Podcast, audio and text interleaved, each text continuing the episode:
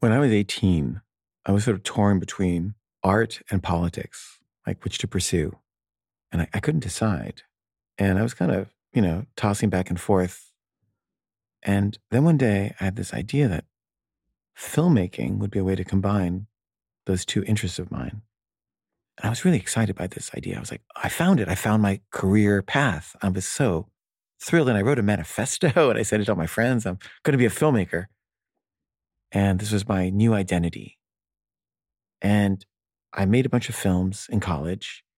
And then after college, I tried to make a feature in France about the poet Rimbaud. And I couldn't get any money for it. And I got really depressed. And then I tried to make a no budget version of it in the States and everything went wrong and that didn't work out at all.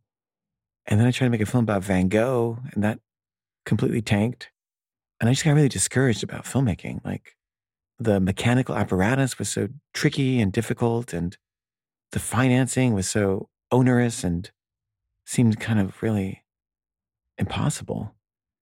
And I also started making collages. And I was just like, you know, I can make a collage with just like an X-Acto knife, some rubber cement, and a copy of National Geographic. Like, I don't need to kill myself making these films that just keep falling apart. And I said, you know what? I'm not going to make films anymore. I'm just going to be a collage artist. And I sold all my film equipment and I just made collages for about three months. And I don't know, it's kind of boring just to cut up pictures and glue them together. And I really missed filmmaking. And I realized I really missed the challenge and the difficulty of it. And I like things that are hard to do.